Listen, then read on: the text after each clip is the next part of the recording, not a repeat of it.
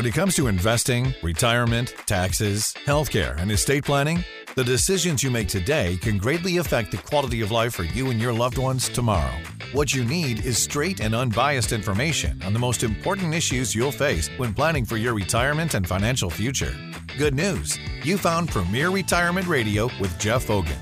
Jeff is the founder of Premier Retirement Planning and Wealth Management, and he's been guiding people financially and into retirement for 30 years. So get ready for an hour of the most comprehensive financial information on the radio. Premier Retirement with Jeff Hogan. And now here's Jeff Hogan and Jeff Shade. Thank you so much. Welcome to Premier Retirement with Jeff Hogan, the radio show that gives you the straight talk and honest answers you need to help you reach your wealth management and retirement goals through smart investing and careful planning. I'm Jeff Shade, and I'm just here to ask the questions. But of course, the other Jeff in this show has the solid advice for you. That would be Jeff Hogan, founder and president of Premier Retirement Planning and Wealth Management. Jeff, how you doing today? I'm doing great. How are you doing? I am doing great, thank you. Fall is upon us, of course, as we've talked about here. You couldn't tell it too much by the temperatures here in Tucson, but the temperature is dropping a little bit. We don't necessarily have frost on the pumpkin. I remember when I was a kid, I mean, we would go out for Halloween trick or treat. We'd dress up as things like, well, Richard Nixon and Jimmy Carter. That would be dating us. But these days, I wonder if the kids put on like a Biden mask or a Trump mask, and maybe Biden and Trump fight on the front lawn, or maybe even a Jerome Powell mask. Oh, boy. What do you think? Jerome Powell comes to your door, you answer it, and he says, uh, if you don't give me a treat, I'll raise your interest rates. I don't know. I think uh, I think we leave politics out of our holidays we, and just we, go we and really enjoy should. We, we really I'd should. rather- yeah, let's just have uh, you know just uh, aliens and cowboys and Indians. You know, Yeah, why don't we go. just stay with the old standard and not get political with it all Exactly, ghosts and goblins and that sort of thing. But nevertheless, Halloween is a fun time. They paint it to be a scary time, but it is a fun time for everybody. And it's a fun time for the adults to take little kids around. They bring their pets too. And sometimes I'll see, you know, a dog dressed up like a cat. But nevertheless, Halloween's going to be here before you know it. Then it's going to be Thanksgiving, Christmas, and then 2024. And then the fun begins all over again before you blink twice. As I said, it will be a new year. So let's talk about what's going on here in the fourth quarter here of 2023 at this point. I understand that there are going to be some uh, increases to some costs that retirees are going to be paying this year. And also, we've gotten the information about Social Security. But let's start with what I understand is the Medicare Part B premium is going to be going up in 2024. Can you elaborate on that?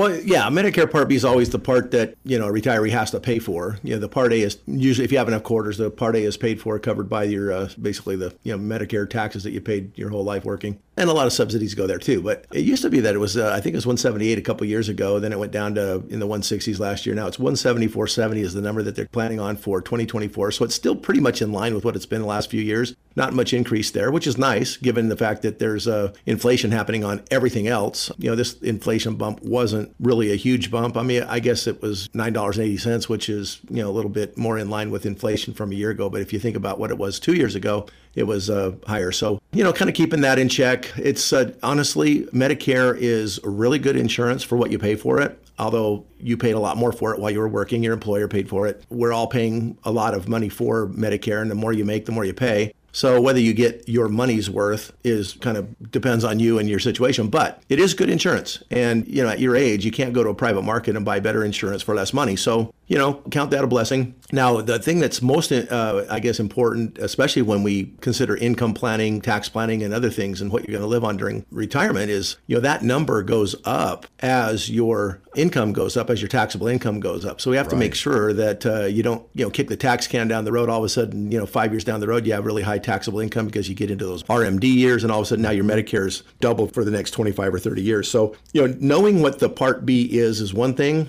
but also knowing the levels that it increases and at what income you can live on or pay tax on. You can live on. I mean, we have plans that where somebody might live on 200,000, but they still, you know, stay below the threshold of where Medicare would uh, jump up. So again, that's one thing to keep in, in uh, consideration, probably more than what you pay on a monthly basis because yeah, it's still pretty much just that 200-ish or 150 to 200 dollars that goes out every month to make sure that your doctor's uh, bills are covered and so forth. And then, of course, if you want to get out of that, you buy a supplement, or you can always go on Advantage. I'm not a fan of Advantage. You probably heard me say that, but uh, you can also buy a supplement that would cover all your deductibles, and that would be, you know, probably something that costs a little bit less than the Part B amount, but it would still be an out-of-pocket cost. But even still, you know, if you're out $300 a month for insurance in, as a retiree, when your health is probably the most sketchiest it's going to be throughout your life, I mean, that's when all these things start coming, you know, compounding and coming to plague us in our later years, typically you know, the knee replacements, the arthritis, the just the stuff that happens when you're old. I hate to say it, I'm feeling old myself, but uh, you know, Me you know, and I'm noticing some of these things creeping in on me. It's like, man, you know, things just aren't quite like they were when I was 20 or 30 or even 40. Right. But you know, as we get older, and we think, you know, right now I'm working, and you know, my insurance just for me and my wife would be over 2,000 a month, uh, Yeah, just yeah. because it's means tested. I mean, and that's with a $12,000 deductible. Are you kidding me? Yeah, that's the crazy. deductibles are way lower on Medicare. So I mean, if you ever complain about these yeah. costs for Medicare, you're getting some great insurance returns on your money. Now, of course, there are some restrictions and hoops you have to jump through. If you want to not have a supplement, you might have to go to the doctors that take Medicare assignment and so forth. But most do. I mean, that's a big part of their you know annual and monthly budget. So that pays their bills. Medicare pays their bills. So most doctors do take Medicare assignment. And uh, if you want to go to your own doctor and you know have all the flexibility that you wanted that you had before when you paid big premiums and were working with insurance, then you can buy a supplement and those costs are generally covered. Jeff, you talked about the Part B deductible. It is uh, going to be rising to $240 in 2024 from $226 this past year. And what I mean by that is 2023. That's a lot better than the $12,000 deductible that you have. You also talked about Part B beneficiaries with annual individual incomes greater than $103,000 are going to be paying more than the standard premium.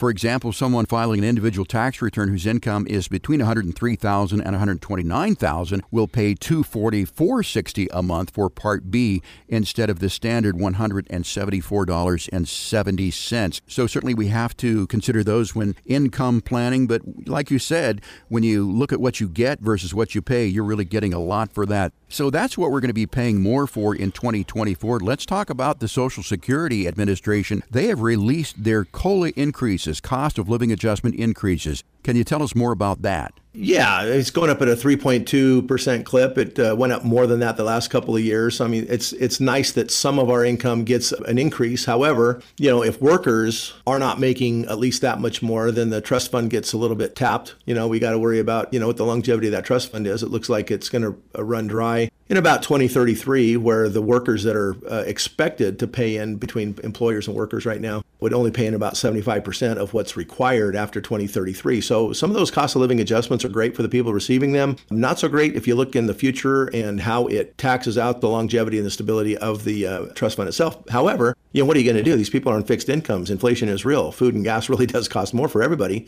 Um, although there's certain things like, uh, you know, maybe housing isn't a big deal because you've got your house paid off. Maybe you're not buying cars all the time because you're not commuting to work every day and you don't put that much mileage on a car. So I mean, there are some things that do go down in retirement. That's why you can generally live on a lot less than you did when you were working. Or depending on your income, it could be the same, could be a lot less, could be a little more. So keeping all these things in mind is important because it is really what we need to do to you know tweak our plans every year when these uh, numbers come in. You know, we have to make sure that we have the cash flow to cover that. And if we're going to get an increase of cash flow of three and a half percent, and you're getting two thousand a month, let's just say uh, around three thousand a month, then you're going to get an extra hundred dollars a month uh, in income. Well, that's nice. That buys a little bit extra bread and gas. If you look at that on an annual basis, that's twelve hundred bucks. I mean, that's not a bad, not a bad increase. You know, a lot of people don't have any increases on their pensions. Most people don't actually. Right. Some military and others do. Government pensions typically uh, would, but uh, most private pensions don't. And you've got to make up the difference either on just the Social Security roll up if you have Social Security, depending on if your pension actually offsets Social Security or not. But it's nice to have some sort of an inflation protection and take advantage of that. One thing I we didn't mention in the Medicare, you, you mentioned the Part B deductible, but there's also a Part A deductible that, uh, depending on if you, uh, I mean, that's a deductible everybody pays. In addition to what I mentioned, the Part A premium is actually out of pocket for those that don't actually uh, pay in enough uh, contributions to the, the Medicare. But that deductible goes up to uh, sixteen hundred thirty-two per stay. I remember not too long ago it was only thousand dollars, and it was like, oh, that's not a big deal. But you know, even sixteen thirty-two, that's a yearly amount, just like the amount for uh, Medicare Part B, that two forty instead of two twenty-six. So the, the two hundred forty dollars, that's annual. So that's only twenty bucks a month uh, if you look at it on a monthly out-of-pocket cost. But again, if you want to buy a supplement and pay, you know, 100 150 dollars a month, you can get all those deductibles paid, and you can choose your own doctor and get any overcharges or excess charges taken care of, where you don't have to deal with inside a network or maybe going to a doctor that's really too busy to see you because every Medicare patient goes there, and you know they don't have those that don't have supplements or those that are on Advantage have to go to their network, and uh, you might find uh, better services outside of that Medicare uh, only program by uh, having a supplement and buying a little bit of flexibility with that. And again, you know, even that is, I think it's just cheap insurance. I'm 60 now, so I'm thinking, gee, only five more years, I get to have that insurance. My gosh, yeah. my premiums go way down, and mm-hmm. you know, I'm I'm looking forward to boy, I can have all kinds of things and tests and things that I'm not really sure I want to pay for right now that you know may or may not be a big deal. I mean, obviously, I take care of anything that uh, you know I have a symptom for that I know needs fixing. But you know, when you have Medicare, anytime you sneeze wrong, you you can go in. So you know, it's not like you have to pick and choose because you have a big deductible. So yeah, I, I just hate people that complain yeah. about Medicare. Oh, yeah. it costs me so much. Like, are you kidding me? Right. Oh man, well, go back to paying your own big insurance. Once you get to be Medicare age and you get that insurance, I mean, your life is going to be a lot easier as far as health insurance goes. And yeah, I've been in your same same boat exactly too, paying those high monthly premiums for my wife and myself. But really, when you look at what you're paying versus what you're getting, this is a great, great deal. And, uh, you know, you talked about people complaining about things, those people complaining about 3.2% for the COLA increase. Last year it was 8.7% total. For two years, it's 11.9%. Let's call it 12%. A 12% raise in two years and 24 months. In today's society, in today's economy, am I wrong, Jeff? But would it be unusual for somebody to get a 12% raise in their pay, considering the economic situations over the course of two years?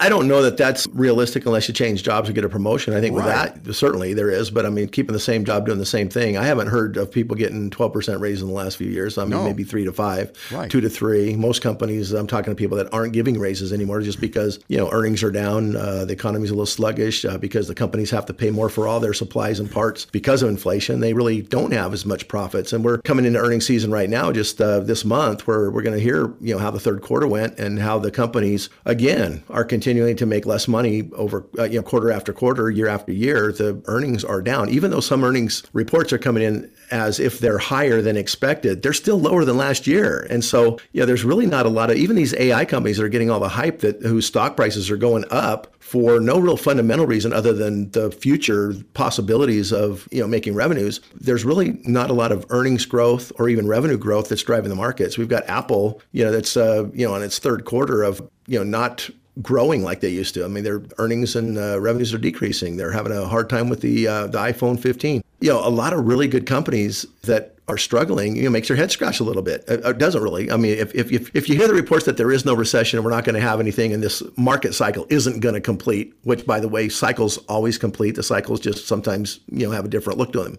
But you know we're in a corrective cycle. The corrective cycle does end up completing. It may complete this quarter, maybe the next year. I don't know when. There are certain trends that we have to respect, you know, in the market. It's not really a safe place to play because of all the different things that are adding up. We've got the reduction in earnings with uh, corporate America, big companies, blue chip companies. The only thing driving it, like I said, is hype uh, right now for AI, but it's not real fundamental earnings. Uh, the price that we're paying for a stock is higher than it's like ever been if you consider it compared to earnings. You know, the average dividend of a stock is far less than the fixed rate of interest on a short-term bond or even a long-term bond you know, when that happens, there's always a big correction. The last two times it happens, the corrections were 50%. So there's a lot of things feeding into the fact that the economy is really not set on really strong footings. We've got the economic indicator index that I talked about a few weeks ago that has been going down 16, now 17 months in a row. Got the uh, worst housing market we had in decades as far as the sales go there's a lot of things that are weighing on the economy. And yeah, it's hard for companies to pay their uh, employees more and give them raises and do all the things that it takes to really keep up with inflation. And that's why all these things coming together are what's going to cause probably this recession, or it's more than a catalyst. These are all catalysts to what will end up being a recession. And probably the biggest one is the M2 money supply, where there's just not a lot of excess savings laying around to go into the market and prop it up anymore. So, you know, we're probably going to see some sort of a correction. You know, companies are kind of digging in and trying to create a good footing. So, you know, they're not giving raises. So people that are working aren't getting the increases. People that are retired are.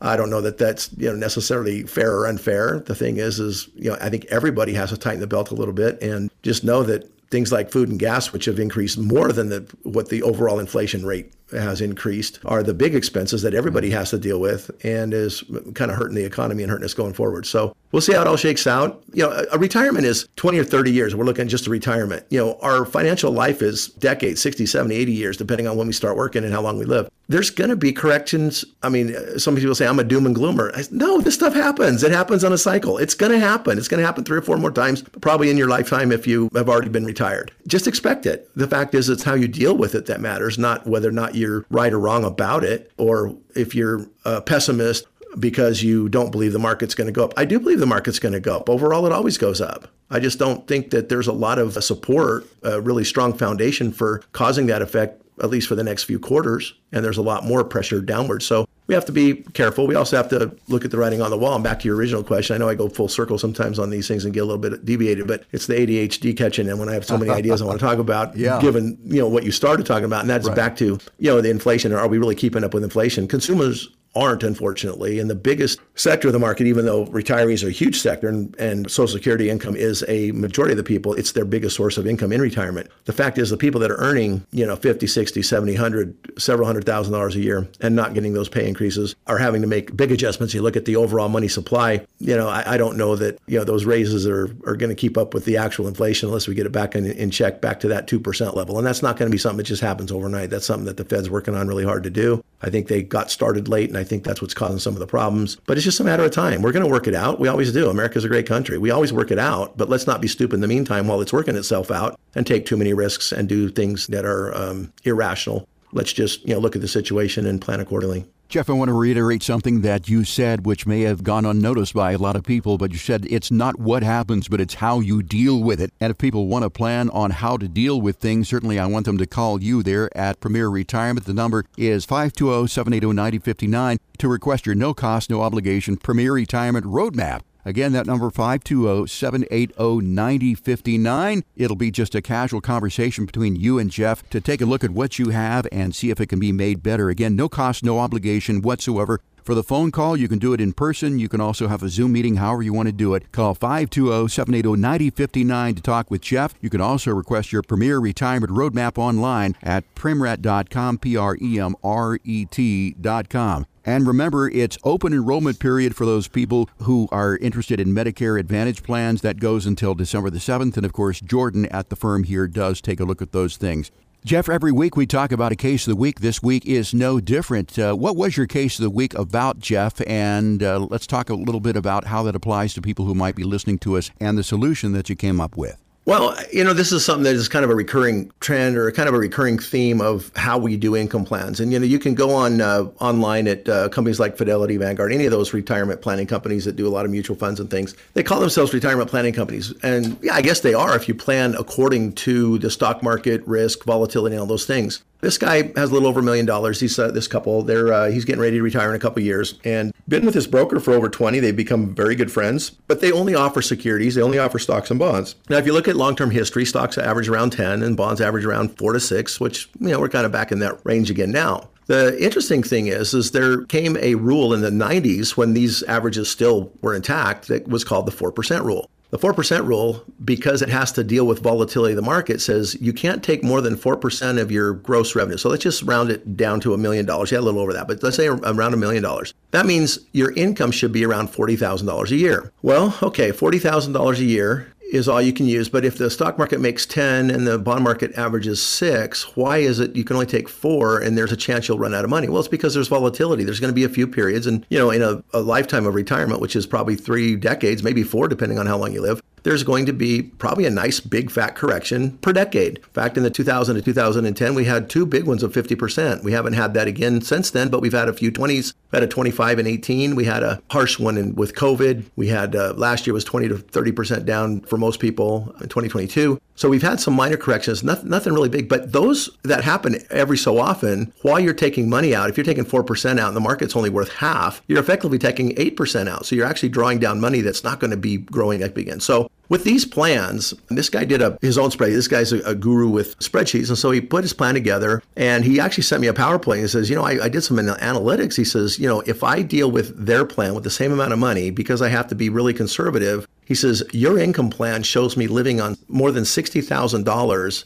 per year more than their plan. He says, but here's the fallacy of your plan. I said, fine, tell me what it is. He goes, when I'm 95, their plan shows that I'm living on 60,000 more than yours. And we have about the same amount of money in the end. Now we use a lot of principal protected. Okay, so let me back. I'll, I'll, come full circle and explain what I mean by that. But you know, we use very low interest. We you know on our principal protected accounts, if they have a, a back tested track record of eight or nine, we'll use five or six on our our um, assumption pages. So we always undercut on our LERPs. We go you know half to you know maybe one percent lower than actual rates of return, and base it on you know history returns, we actually project low. So you know we're being pretty conservative. But here's the thing, you know, with tax savings is is part of that sixty thousand was just tax savings because we're maneuvering money around. But don't you want to do more things in the go-go years? And he says, well, the, you know, another big reason. He says, what about inflation? Things are going to be costing at least double when we're in our 90s than they do now. And I said, yeah, but you're going to be traveling in, now. You've still got a mortgage now. You've got a car payment now. You like to buy new cars. You like to go have fun. You know, in your 60s now. By the time you're in your 70s or 80s, you're going to slow down. I said, are you really going to be, when you're sitting in that assisted living facility, are you really going to care that you have twice the money and twice the tax bill, twice the RMDs that need to come out of your IRA?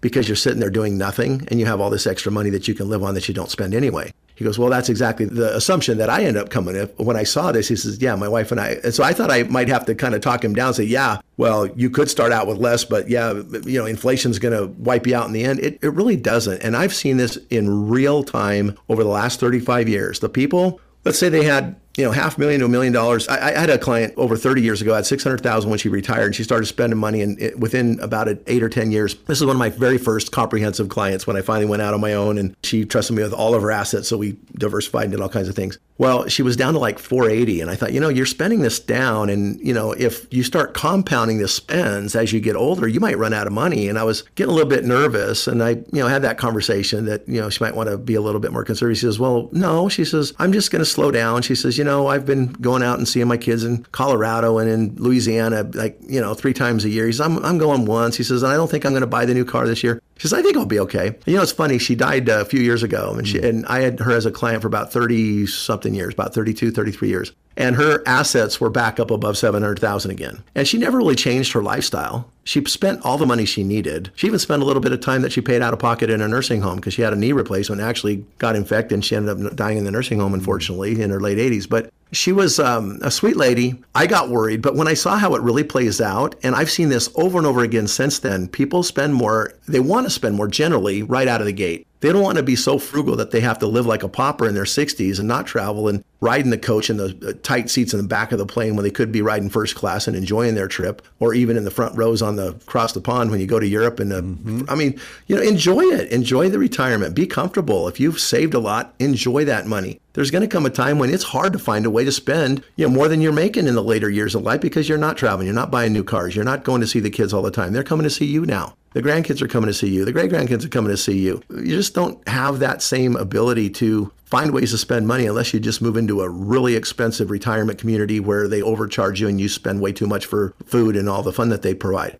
So, I mean, there are ways to blow through some money if you do that. But, you know, if you have the kind of money, if you've uh, done well, and if these assumptions that I state on your income plan are lower than actual, then you'll probably still have enough money to spend more in your later years. I just want to provide some sort of a, a guide that's predictable, that looks a little bit more reasonable from the standpoint of when you really want to spend and use your money. Let's not buy into the, I guess, the, the theory from the Wall Street firms that want to keep all your money under management longer and make fees over and over again by this uh, narrative that somehow you're going to need twice or three times as much money in 30 years as you need now. The reality is is I have not seen that play out. I have not seen that scenario where people 30 years from retirement or even 20 years from retirement spend more than they did when they first retired. I haven't seen that, even with factoring in inflation. I've been doing this 35 years, so I actually have seen it. I've been there right alongside these clients that have been here with me the whole time. So, again, the plan of the week was somebody that came to their own conclusion by doing their own spreadsheet that going along with the Wall Street plan and having to factor in volatility of their plan makes them live on less money for a longer period of time when they want to spend more than they would if they just managed taxes, protected principal,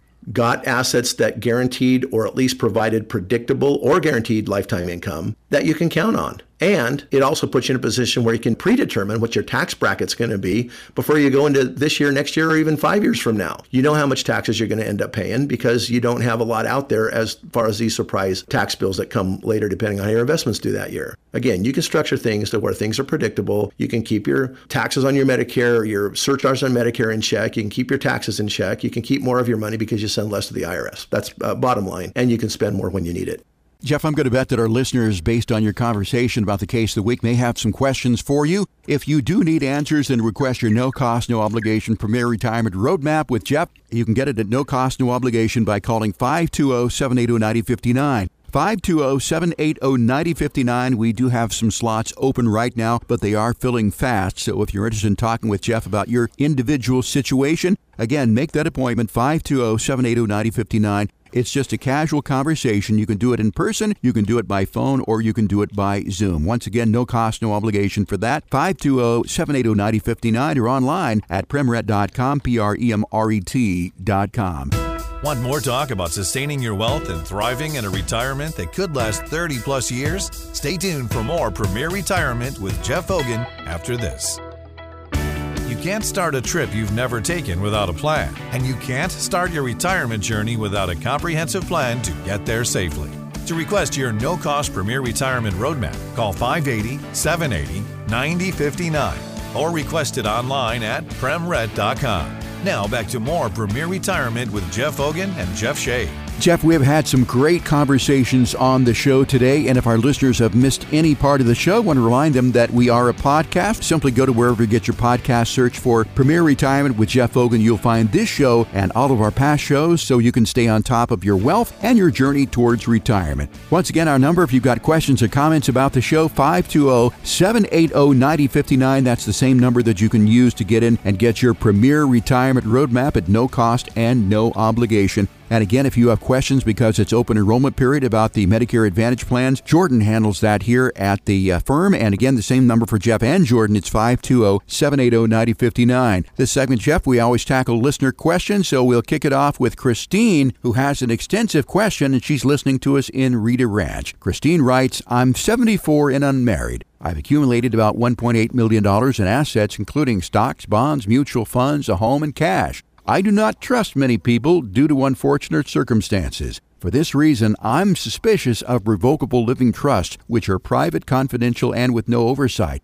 My plan is to have a handwritten, notarized will bequeathing my personal property and the remainder of my estate to charitable organizations. Also, in my will, I'm asking the courts to select an executor. In addition, I have named beneficiaries in all my bank accounts, retirement accounts, and am doing a transfer on death from my primary residence so I have control of my main assets while I'm alive. If it's not too much trouble, could you please be so kind as to let me know what the implications or drawbacks are of taking this route? Well, you know, I don't like the court process. I don't like probate. And you're basically saying, I want to go through probate. Probate takes years, and there's, I think, a reason for that. Uh, you know, lawyers, the legal profession still gets billed, and they still bill hourly. Mm-hmm. And when you're dead, they can charge whatever fees they want to. And I'm, I'm not trying to uh, say that all lawyers are uh, sleazy and self centered, but there are enough of them that are. And when you can't do anything about it, you just never know what hands you're going to get put into. I mean, maybe the judge that assigns the executor to your estate is a law firm that he's, you know, used to work for, or somehow somebody, maybe one of his golf buddies, and you know they're just kind of helping each other, scratch each other's back, so to speak. Your assets will be diminished if you go through the court process. It's unfortunate you can't uh, trust somebody, uh, even a sibling or a niece, nephew, or somebody that could oversee that process through a trust. Now, by the way, you do not give up control while you're alive if you do a trust. A trust is you can be the grantor and the beneficiary and the trustee all at the same time. You get the benefit, you get to call the shots, you can put things in and out of the trust. And it doesn't cost you anything to do that. It's just a matter of, you know, going through a, a couple of uh, changes on your accounts. You just let the accounts know that, you know, you're a trustee of your own trust. You can transfer them from yourself to the trust. There's no tax implications to that. If they're um, IRAs and things like that, you still own them. The trust becomes the beneficiary, and then somebody can oversee that. Now, I would just,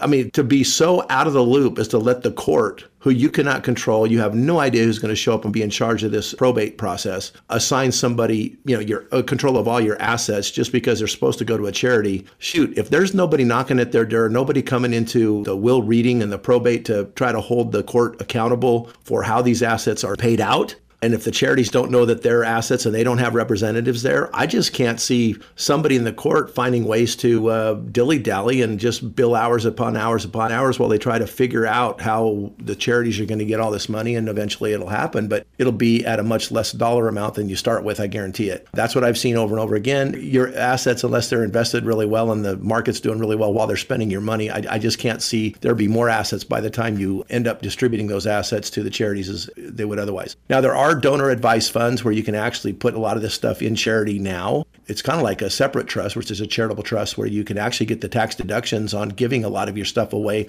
while you live, moving money out of IRAs. You can put it in a donor advised type fund. If you know you're not going to spend all $1.8 million, maybe half of it, you get some nice tax breaks along the way if you use some charitable gifting before you wait till you die. Now, the good thing about waiting till you die to give uh, charities assets, if they're IRAs, is you do get out of the income tax on it because charities typically are 501c3s, meaning that they don't have to pay tax on their income. And of course, if you give IRA money directly to a charity, you get an offsetting tax deduction, which means the returns would not be diminished by all the taxes, the 30 or 40% taxes you might pay on the 1.8 million if those were all IRA assets. So there are a lot of situations that could be added to your plan. I don't necessarily think there's a fallacy to your plan other than the fact if you really want all your money to go to charities, it's not going to do it this way. And if you're really worried about having control, you have no control in the plan that you just set up. You have a lot more control with the trustee. And if you can somehow come up with one or two people that can look over each other's shoulder to make sure that your assets get sent to the charities and that they're able to be compensated one or two percent like a typical trust company would. By the way, I wouldn't use a trust company either. They say they're fiduciaries, but they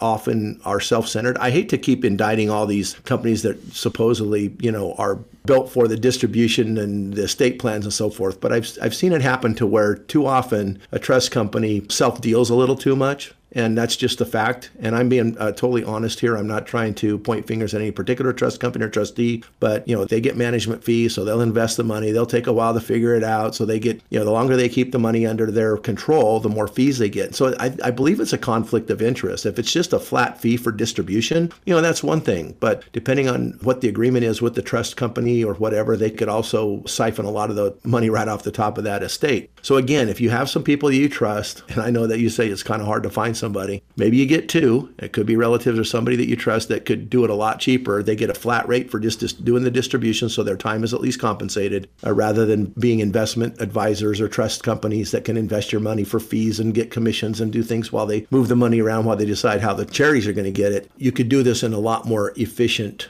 manner. The other thing you can do is you could just leave different charities as your beneficiaries on all your assets. You wouldn't even need a trust. You get to control them all your life as long as there's a beneficiary listed on each asset. And by the way, you can do that on your house as well those assets will go directly to those beneficiaries. And the companies, when they find out about your death, have the information if you give it to them on who the beneficiary is, and they'll lo- they'll notify them. Hey, we're sorry about the death of Christine. You know, uh, uh, you're the beneficiary. Here's the forms. How do you want the money? Hey, we're a charity and we want it tax free. Send it to us now. Okay, here you go. That could be the best case scenario of all of it. You don't have to hire somebody to oversee it. You just let each charity get a piece of your asset. Now, while you're alive, you can change those beneficiaries anytime. So if a charity becomes becomes out of favor. For example, I used to give a lot of money to Boy Scouts. My kids were in Boy Scouts. I have two Eagle Scouts. I'm proud of them. But Boy Scouts kind of took a turn. Uh, I mean, a, a hard left turn, you might say.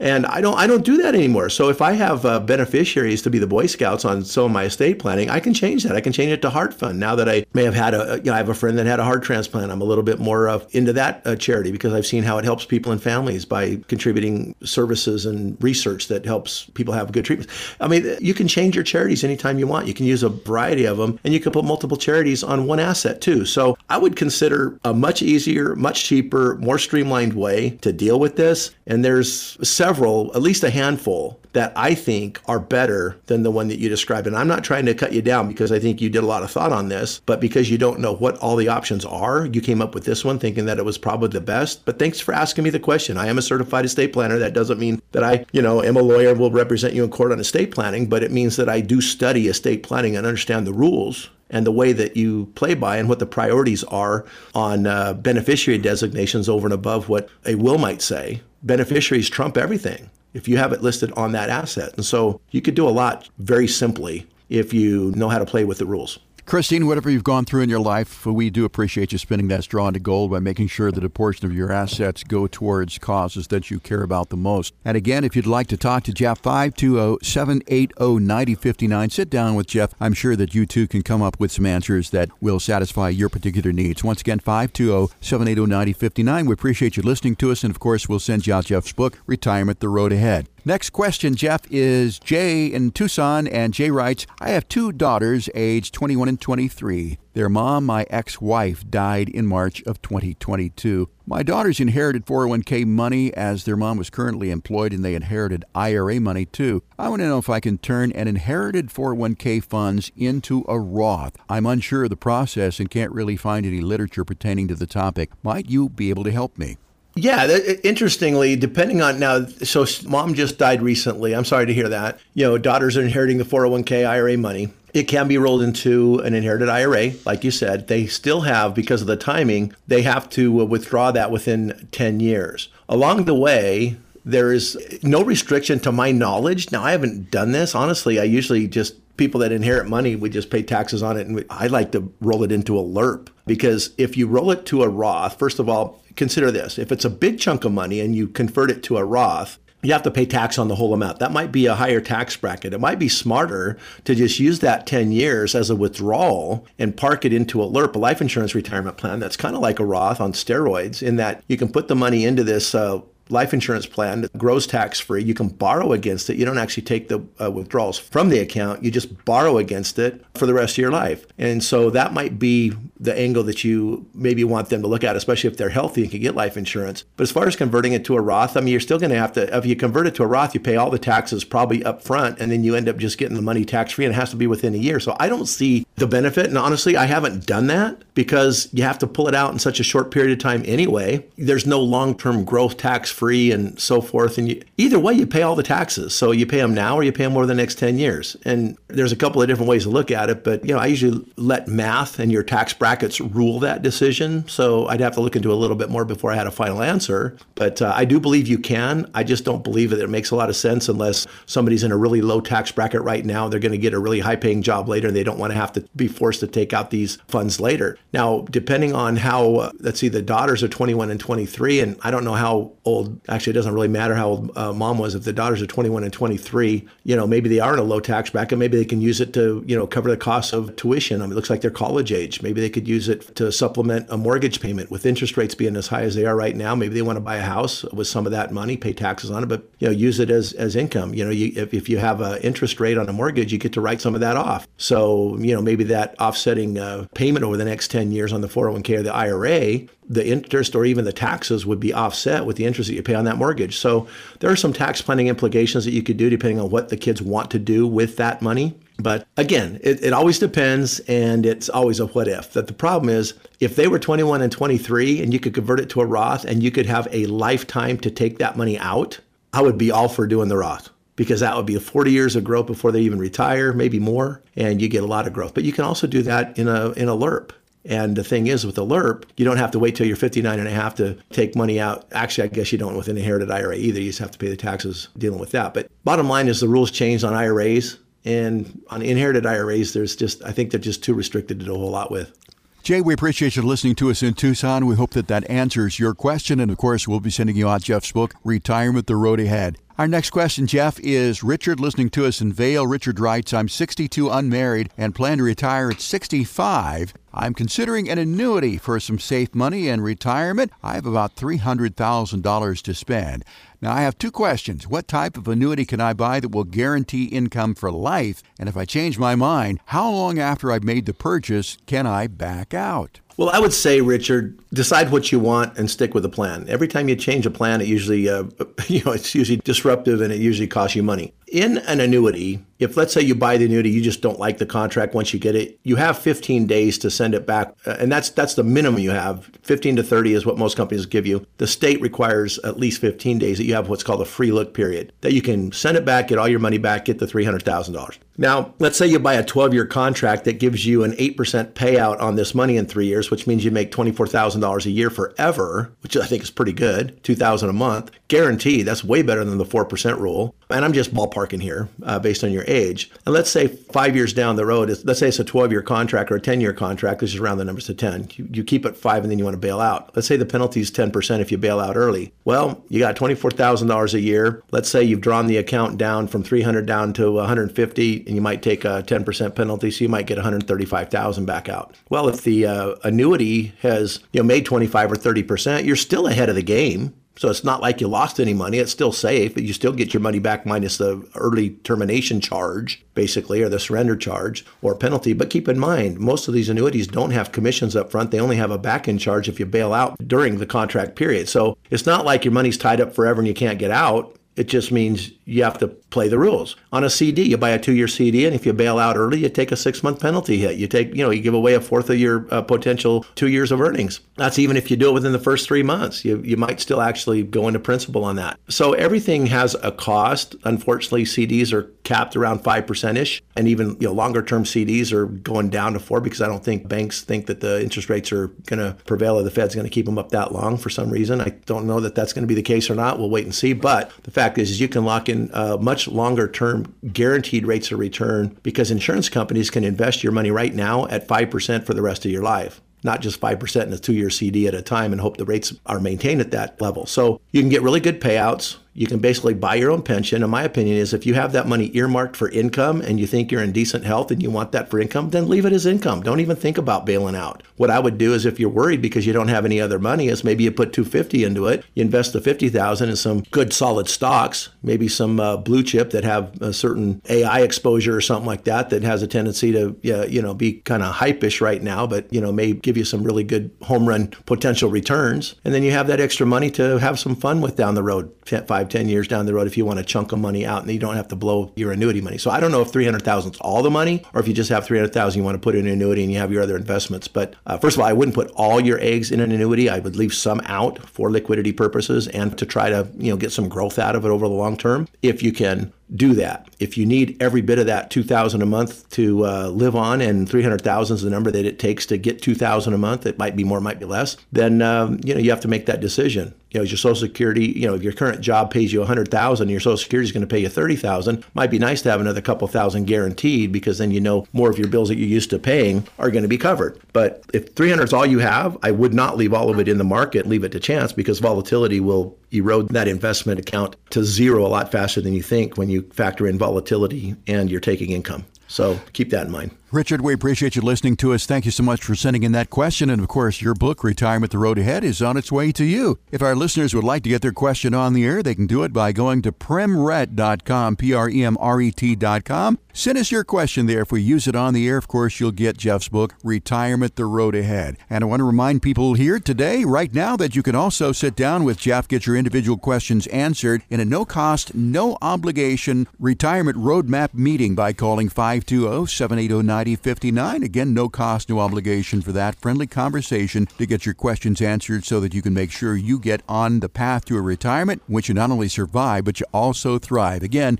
no cost and no obligation for that. 520 780 9059 or online at premret.com, P R E M R E T.com. Jeff, I was just reading an article that says that more than 40% of the labor force will be affected by artificial intelligence in three years, and that comes from a gentleman named Brian Nowak at Morgan Stanley. Four out of 10 jobs affected by artificial intelligence. Now, I know that the stocks have been on a tear this year, but what do you make of his statement? And if you're buying into what he said, is it going to be too late to invest?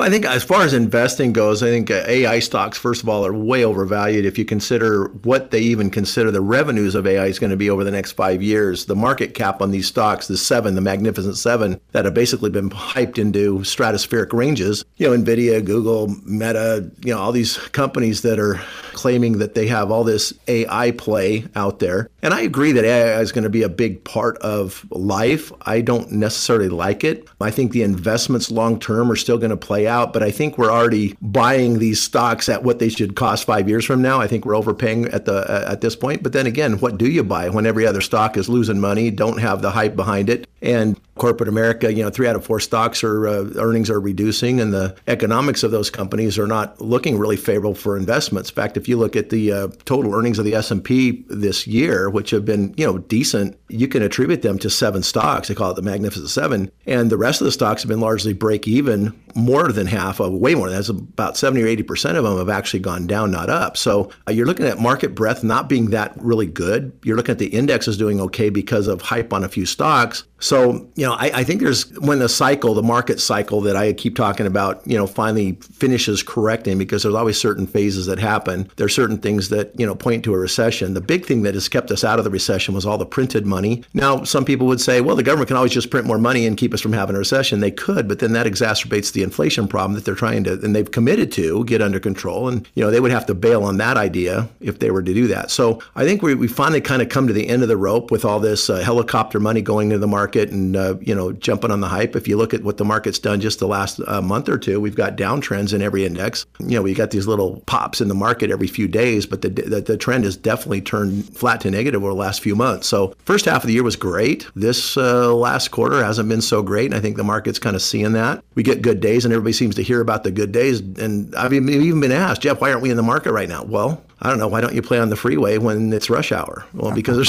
you're going to get hit by a car. Too dangerous. You know, why don't? Well, yeah, it's too dangerous right now. You know, if you want to go out on the freeway, do it when it's closed and they're having a you know a freeway party. I mean, I actually had one near my house when they opened up a section of the freeway. They really? they said, "Oh, look at the freeway's open. We're going to have a little you know cookies and cake and you know celebrate the freeway open." It was before it actually opened. That's the only time you should go out and play on a freeway when it's safe. you should not be in the market when there's more pressure pushing it down than going up, even though it's we're seeing it go up. You know, it's it's some uh, tailwinds that uh, are probably going to turn into head. Uh, there's enough headwinds. I think the headwinds are going to be frail soon. Now, again, I'm not a doom and gloomer. I'm just a let's observe the market, see where we're at, see what's happened in history, and know that history repeats, and know that we need to be careful. So, you know, I, I think from that standpoint, we also need to be careful about what AI is going to do to us from the standpoint of just industry changes. Everything changes as time goes on. I mean, think what the invention of the car did to the workforce. It changed a lot of people's work. It actually created situations where you could probably do more things and have more jobs, and people who live far away on a farm could actually have a job in the city if uh, they didn't want to be a farmer. Whatever. AI is going to change things too. It doesn't mean that 40% of the people will necessarily be out of work it'll be that 40% of the people might need new jobs, new careers. I mean, we might see whole new industries open up and things get, uh, when people get out of work, entrepreneurialism really becomes entrepreneurial. I don't think that's a word. Entrepreneurship.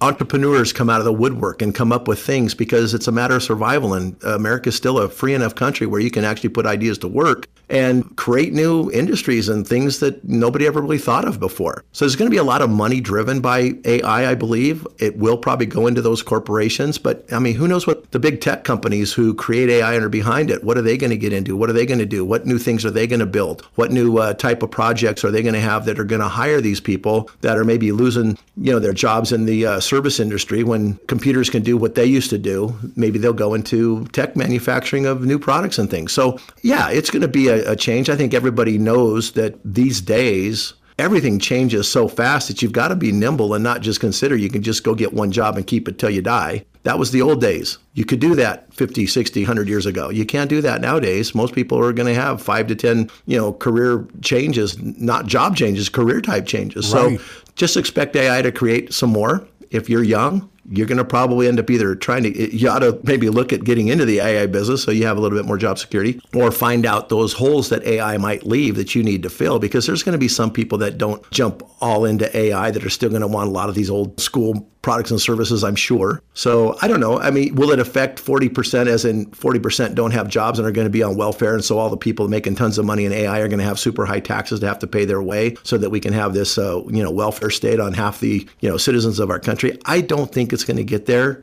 In that case, I am not a doom and gloom guy for AI. I don't like it. I don't like other things that don't have a heart and a brain making decisions that might affect my life. I think that I'd rather have the human experience uh, be more prevalent. And I am not really in favor of, of technology taking over in any sense of the word the fact is it's going to happen. It is happening, and companies can be a lot more efficient when they use AI. Now, I hope the government, if they can actually represent us, can make some changes or make some regulations which take them out of controlling our life to the sense that we're directed and driven by whatever AI says. I hope we can still end up making our own decisions and do our own thing and, and you know, be a free thinking people. I get a little worried that it's going to automate so much that we don't have that anymore. And so, although you know, I think it's going to create a lot of uh, cool efficiencies in the future. I think uh, every good thing can have the same amount of bad traits to it. And I think we just have to go in with an open mind and uh, remember to keep our feet planted, you know, with the system of values and right and wrong that we believe and stay that course. And I think America will continue to be a great place, and AI is not going to ruin everybody's life. It's just going to affect it. I think affecting doesn't mean ruin.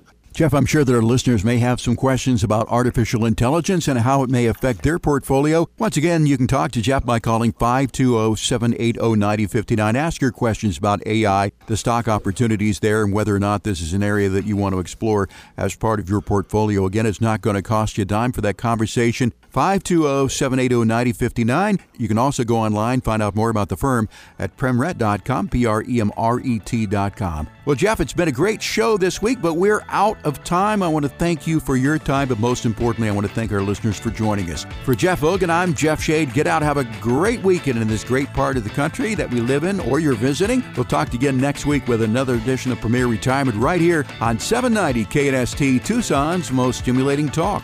Investment advisory services provided through Premier Wealth Advisors LLC, an Arizona state registered investment advisor. Securities transactions are placed through TD Ameritrade. Insurance and annuity products are offered through Premier Advantage Inc., DBA Premier Retirement Planning and Wealth Management. Investing involves risk, including the potential loss of principal. Any reference to protection, safety, or lifetime income generally refer to fixed insurance products. Insurance guarantees are backed by the financial strength and claims paying abilities of the insurance carrier. The show is intended for informational purposes only and is not to be construed as advice or recommendations. Due to show format, accuracy, and completeness cannot be guaranteed. Premier Retirement and its representatives do not provide legal or tax advice and may only conduct business with residents of states and jurisdictions where they're properly registered.